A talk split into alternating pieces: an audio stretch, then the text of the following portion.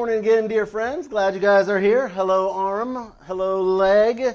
What's up, spleen or earlobe, whichever one you are. As we've been talking about being part, uh, unified as one body of Christ, we're glad that you're here exercising your piece. So, welcome and good morning. Uh, that we're unified in worship of God. It's so exciting. Um, I have a desire to be transformed by God, uh, to be moved by Him, and I hope that you come this morning with a heart open to say, God, what do you want to say to me? How do you want to move me?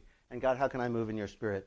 Um, some people are worried that I'm losing my mind and that I've been forgetting to do our shout outs. Uh, so just want to clarify that I'm not. Uh, I'm not that forgetful yet. Uh, this series, uh, the Shouts decided to take a break, and so uh, they're taking a break through this series, and then we'll see if we like them enough to bring them back uh, later. So, uh, no, not losing my mind. I know our, our church is so observant. Like, you guys are like, I don't know, you notice everything. You know, I walk in, they're like, why are you wearing a duck shirt? You know, like, what? Well, I can't just wear a duck shirt. Like, no, something's going on, you know, like, you guys are like so observant as a church, can't get away with anything. If ever I bring a, a, like a bag or something up, they're like, "Why's he got a bag? What's in there?" You know, like it's all sorts of uh, observance. So uh, yes, you are observant. We haven't been doing the shouts, but I didn't lose my mind, so that's good news. All right, I'm still still got it sharp as a sharp as a hammer.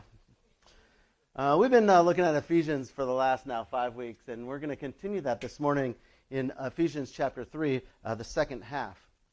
But about uh, uh, two weeks ago, my uh, my wife and I, our relatives from Korea came. Well, well, they're more her relatives and they're my in-laws. So they they came from Korea. So my brother-in-law and his wife came, and they're like. So they're like Korean Korean, right? They don't speak any English or whatever. But I had this really good idea to take my brother-in-law to a Ducks game, and that was a really smart idea. And he doesn't speak any English, and I don't speak any Korean, so it was like we had translators. That was fantastic. So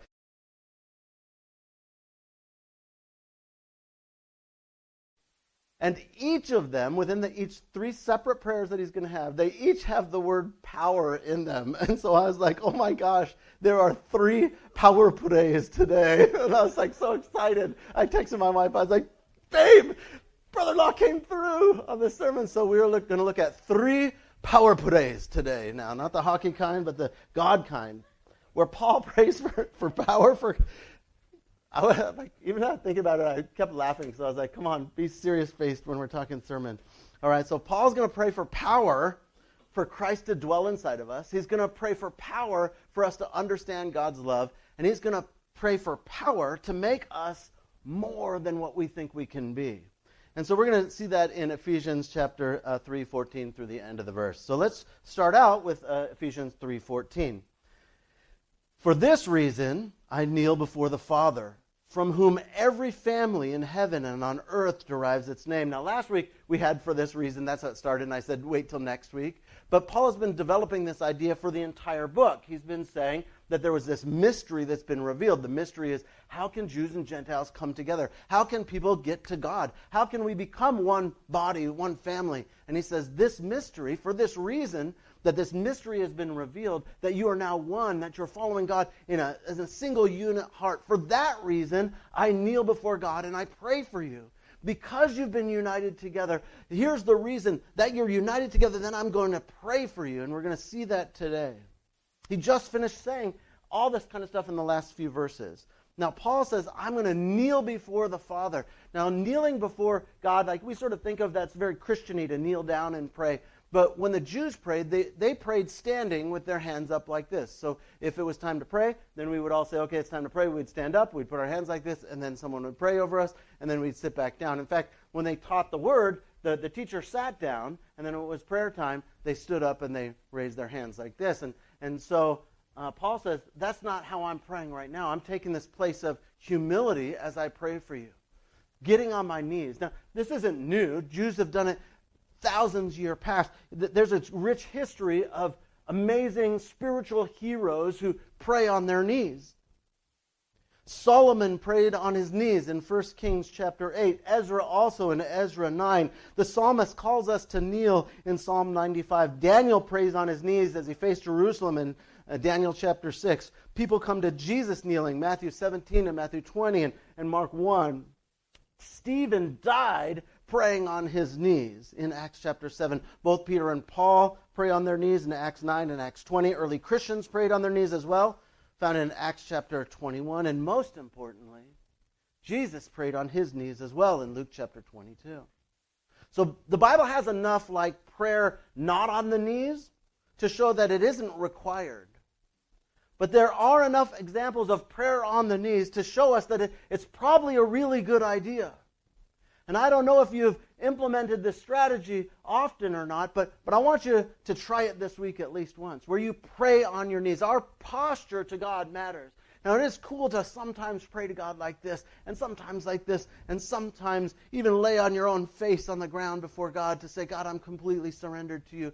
And there's a, there's a power or a difference that comes when we get on our knees to pray to God. And I want to encourage you to go ahead and try it one time this week. Join the, the, these spiritual heroes of the faith by, by praying to God on your knees. And as you get older, I used to be able to pray on my knees for an hour or so. Now, if I pray on my knees for an hour, I won't be able to get back up. I will just be there and they'll have to call an ambulance. So, uh, five minutes if you need someone to help you get back up, set a timer and have your wife come help you get off the ground if that's what you need. Um, but go ahead and give it a try. Because there's a humility, there's a something where we kneel before God and say, God, we want to issue these prayers to you. They're really important, they're really near to me. And that's what Paul says. I'm on my knees praying for you. The reason I'm praying is because God has called us to be united in Him. And then Paul reminds them that we're all God's family. And we're called after his name. We see it right there in the verse. That we all take his name when we're adopted.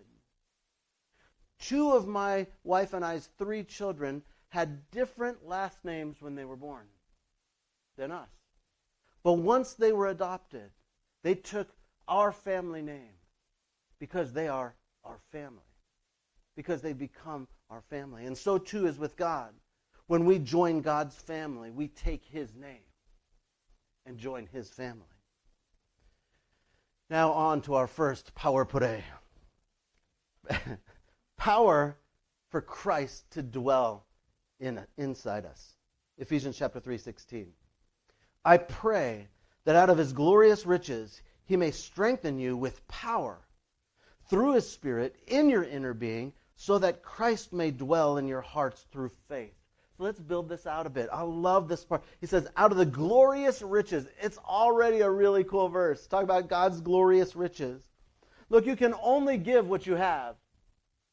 God can give abundantly because God has abundantly. God can give out of the riches that He possesses to us. And so we're off to a really good start. God has all these riches available, and He's praying that out of God's glorious riches, He might do something. He might do what? He might strengthen you with power through his Spirit. Now, we need spiritual strength to let Christ dwell within us because there's something in us that resists the, dwell, the indwelling of Jesus. There's parts of us that, that like, we want Jesus to dwell, but then there's other parts that are like, get out, you know, and there's this tug of war. And Paul talks about it in Romans. He talks about, like, there's this, this war in me where the things I want to do, I can't do, and the things I don't want to do, they keep coming back, and I keep doing them. And he, and he says there's this war inside of us. And even in Romans, he concludes the same thing. Thanks be to God that he gives us power to overcome these things. And that's what he's saying. Like, God, we need your abundant strength so that you could dwell in us with your power. The Spirit strengthens with power our inner being. But to what end? So that Christ might dwell in our hearts. Dwell uses the Greek word for a permanent home, not a temporary residence, not someone visiting, so that God may take residence in our heart, and that is the place he belongs, and it is his property, his place, and he's firm and, and, and strong in that position. So the power pray, the power is, is that the Spirit will strengthen your inner being in power where Christ dwells. Why is this prayer so necessary? Because the enemy attack, attacks the inside of us. The, the spiritual warfare, the, the most important things that are happening in your life are not the physical things, they're the spiritual things. And that's where the enemy takes aim at you and attacks you in your inner being. Satan's not pulling your hair, trying to trip you so you fall down. He's attacking your inside, saying things like, You're not good enough. You're stupid. You're ugly. You're fat. You're too sinful. Christ doesn't dwell in the likes of you.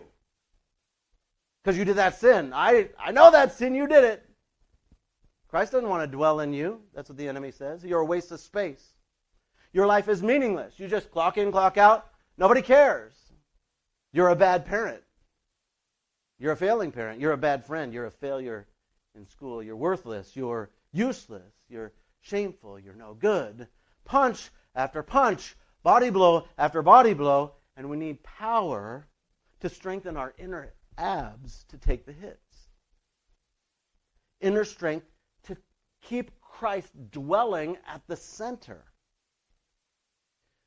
If the enemy can't damn you to hell because you've already accepted Jesus Christ as your Savior, then he wants to beat you down so bad that you can't fight for God.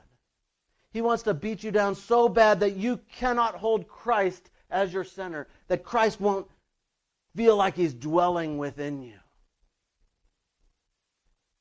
How easily does worry dwell in your heart instead of Christ? How easily does anxiety or self doubt or a million other negative things knock Christ off center inside? How easily does that happen to each of us?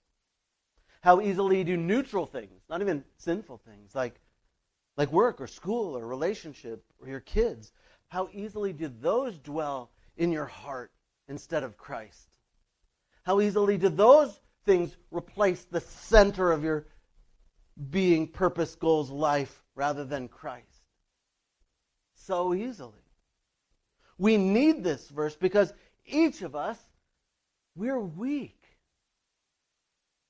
But we don't have to be. Look at the beauty of that verse says that, yeah, you're weak, but you don't have to be. You know what's available for you? Power. Power by the Holy Spirit to have inner strength so that Christ may dwell in you. Firm and secure, center spot where he belongs. There's power available to strengthen the real you. That's the inner you. That power is available to each of us. Second power pray. Power to know his love. Ephesians 3 17 and 19. And I pray that you, being rooted and established in love, may have power, together with all the Lord's people, to grasp how wide and long and high and deep is the love of Christ, and to know this love that surpasses knowledge, that you may be filled to the measure of all the fullness of God. He says, I'm praying that you're, you're rooted. Rooted is like a, a tree sending down its roots deep into the soil and rock and intertwining them in, within the earth so that it can't be moved. Established is a term used for the firm foundation of a building. Rooted and established in love. That sounds really secure and strong.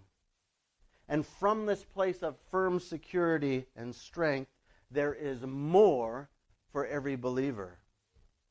I think this verse is perfect for us here at JRC. I think this perfectly encapsulates it because I believe most of you are rooted and established in the love of God and a love for God. I think that we've, we've got this first part correct. I think you know God. I think you love Him. You've experienced His love. And the great part about this verse is that's the beginning. I think sometimes we've been confused that, that we thought when we received the love of God, then that was the that was the it. Now we oh we've got God's love. I'm rooted and established in His love. Awesome. Now I can move on to this, but but this verse is saying that you're rooted in love. Now you can experience something powerful. I mean, you couldn't even experience like man. I thought coming to know Jesus Christ, my Lord and Savior, understanding that He loved me, that was really powerful, and I'm rooted, I'm, I'm rooted and I'm established there. Boom, yes. But then God says, Watch this. I have something much more powerful for you. I have, I have love that's more powerful than the love that you first had. That first love that you had, that was the beginning love. I've got something way bigger and better and greater than that kind of love. He says, I want you to have power together with all the Lord's people to understand how wide my love is for you. Why does, like, think about a kid, and you ask a kid, how, how much do you love your parents? And they don't know how to express it. This is, oh, this much. They try to go even further than their arms can stretch out. Oh, I love you this much. And that's so beautiful. And when we say, God, how much do you love his? Jesus spreads his arms out wide, and he takes our sin on the cross, and he's crucified for each of us. That's how wide God's love is for each of us, that he would stretch out his arms and receive you freely, taking all of your sin, but not just yours his love is wide enough that the world can partake. For God so loved the world that he gave his only Son, that whoever believes in him won't perish but have eternal life. God's love is wide enough to encompass anything that you have any sin, any brokenness, any circumstance, covering all of the circumstances of your life. That's how wide it is. How long is Christ's love? I want you to have power to know how wide, but power to know how long Christ's love is. The love of Jesus has length. When we consider the length of God's love, ask yourself, when did the love of God start towards me? And how long will it continue? Well, the Bible's clear about this. The Bible says God loved you before you loved him. The Bible says that God loved you when you were still enemies. The Bible says God loved you before he created the universe. You were in his mind even but he's like, oh, I'm going to create this universe. And you know what? I'm going to create Trevor, and that, that's going to be so dope. Within this universe. He hadn't even created it yet. And he's like, I'm thinking about you. And when does the length of that love last to? Eternity. It never ends, it never fails. Power to know how high Christ's love is. To see the height of God's love for you, you got to ask yourself, how high does it lift me? And we saw in Ephesians 2, the Bible says that we are seated in the heavenly realm with Christ. We are lifted to the highest place in all of the universe, next to God. Power to know how deep Christ's love is. Philippians 2 7 through 8 gives us an inkling of how deep that love goes when it says, He, Jesus, made himself nothing taking the very nature of a servant, he became in, he came in human likeness, and being found in appearance as a man, he humbled himself, became obedient to death, even death on the cross. You can't go lower than descending from heaven, coming to earth, and dying a death on the cross. That's how deep the love of God is for each of you. It'll reach down and draw you out of the depths of your own sin and destruction there is no hole too deep, no pit too low where Christ can't reach. You can never fall below the reach of grace. There is no depth or distance that God cannot reach you. Paul wrote that this love is knowable. It isn't speculation, it's not guesswork. This is something to know and to know in full measure, to experience life in Jesus and to be filled to your full capacity with Him. He asked for power to grasp God's love, power to know God's love, and power to be filled with God. And that's a really great thing, but it says more than just filled with God. It says filled with the fullness of God. But it says even more than that. It says to be filled with all the fullness of God. See, when you began, you, you got love, and that was the beginning of your place. You got firm and established. And he said, Now I want you to know the fullness, all the fullness of God and the love that He has for you. This utterly bewilders the senses. It confounds the understanding. What would that mean if I started to live in a life where, where God, I'm going to pursue in power the love that you have for me? Not just the initial love, that's really cool. Just like dating, the initial love's really nice. Like she's, oh, she's pretty cute. I got this like infatuation. That's nice. But you know what's better? 22 years of marriage with my wife. Way better. The depth that I love her now. And God wants that for you. Acceptance was, yeah, that's important. But that wasn't when love ended. That wasn't the height of God's love for you. That was the beginning of God's. That's the low of God's love for you, is when you accept Him as Savior. And then you get to start to walk in power. And I don't know if believers, we ask this enough. I don't know if we say, God, I want to experience your love more. I want to know your love. Not just, it's a guaranteed, it's an experiential guarantee that God, I want to walk in your love powerfully. I want it to affect my day to day. I want it to transform me. I don't want it to just be the initial part. I want it to be a lasting, permanent, deep love that, that I can't even understand. And the power of prayer number three, it's actually a doxology or ending prayer blessing for a section. Power to make us more. It says, Now to him who is able to do immeasurably more than all we ask or imagine, according to his power that is at work in us. To him be glory in the church and in Christ Jesus throughout all generations, forever and ever. Amen. He asks for immeasurably more than we can ask or imagine. Is this a material blessing, like more money, houses, and cars? I guess possibly, but that isn't the context, and that isn't sort of the thrust of the letter so far. What he's been talking about so far is unity, to find love of God, to find belonging, to find a place where you are part of God's family with a new name, that, that you could experience His love that He was just talking about, that you could experience His indwelling, that, that you could have power for those things. That's what He's talking about. It's transforming and, and shaping us into His image. So Paul had just said, like, as we come to this great height, as we are full to the fullness of all that God has for us, he says, how is that even possible? How could that even be? He says, here's the answer. The answer is it's possible because God does things that you can't even imagine. What would it be like if we started to live like God, like in this powerful love that He has for us? I don't know what that's going to look like for you. I can't even imagine it. But that's what God does. He does things that are unimaginable for us. What, what do it look like if we put Christ as the center and we in power dwelled with him and the sin was rejected and, and our thoughts were rejected and we just held fast to him and we were able to hold on to that? What would happen? I don't know. I don't know what happened at your work. I don't know what happened to your family. I don't know what happened to you. It would be more than I could even imagine right now. And that's what God has available for you in power. Like we have plans, we have thoughts, sometimes we have dreams, but God has things that you can't even imagine. If you'll just follow Him, if you'll tap into this power that He has available for each of us. Because it says that power is at work in us. God is able to do this in our life now, not just in heaven. We're not talking about heavenly realm right now. We're talking about in your life now. God has that power available for you today. God wants to do something in you and with you. He has created you on purpose, with a purpose. And the only person who knows that purpose is the one who made you, God.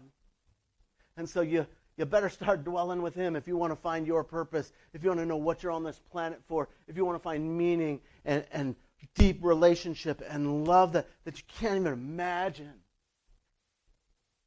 Then you better get back to the one who made you. And that that's, goes for all of us. Maybe you've been Christian 30 years. Let's get back to this place where God, I've experienced you, but I want you so much more. And the Bible seems to indicate that that's available in power that comes from God. Now, this is true individually, but it's also true of our church. That God wants to do more than we can even imagine or accomplish by ourselves in our church, more than we can do on our own, more than we can even dream about or dare hope for. As we find ourselves together in Him, as we find ourselves unified in Him, God wants to do something miraculous even in this church. Beyond what you can even imagine. I can imagine some good things. But God's like, oh, I got even gooder things than that. Well, this would be pretty powerful, God. He goes, I got more than that.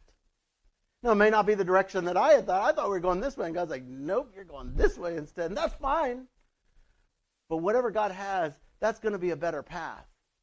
It's going to be the right path. It's going to be a powerful path. And God has that for us individually, and He has that for us corporately.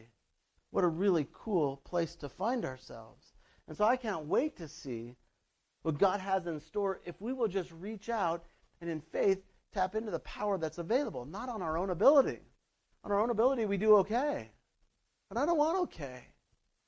I don't want to live an okay life.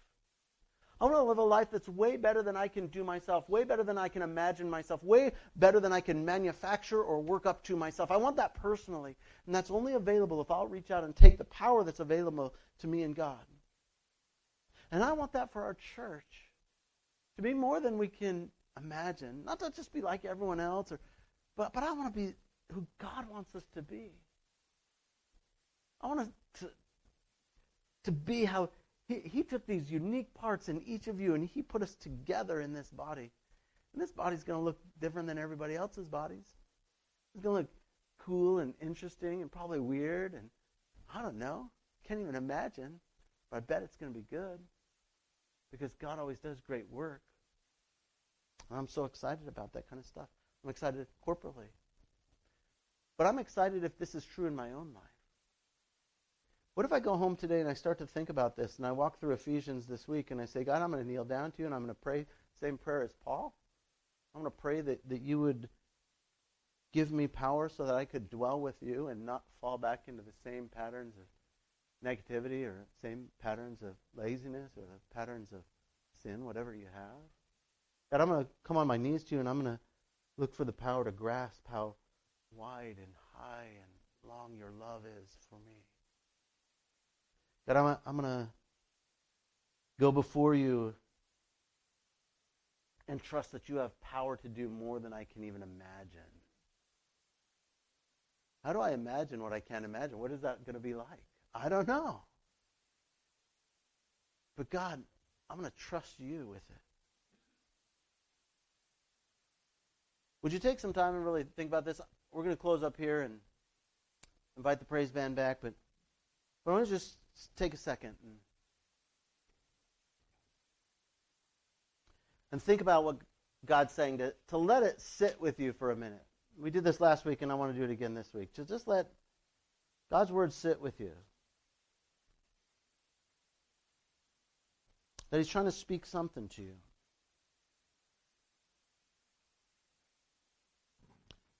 The Bible says at the end here, we glorify God. It says, To him be glory in the church and in Christ Jesus throughout all generations, forever and ever. The result of finding power in God isn't that we can be self fulfilled or that we can be better people. It's ultimately that God can be glorified. And so let's take a moment, let it sit, and then we're going to glorify God together in one voice in a closing song of worship. So let that sit for just a sec.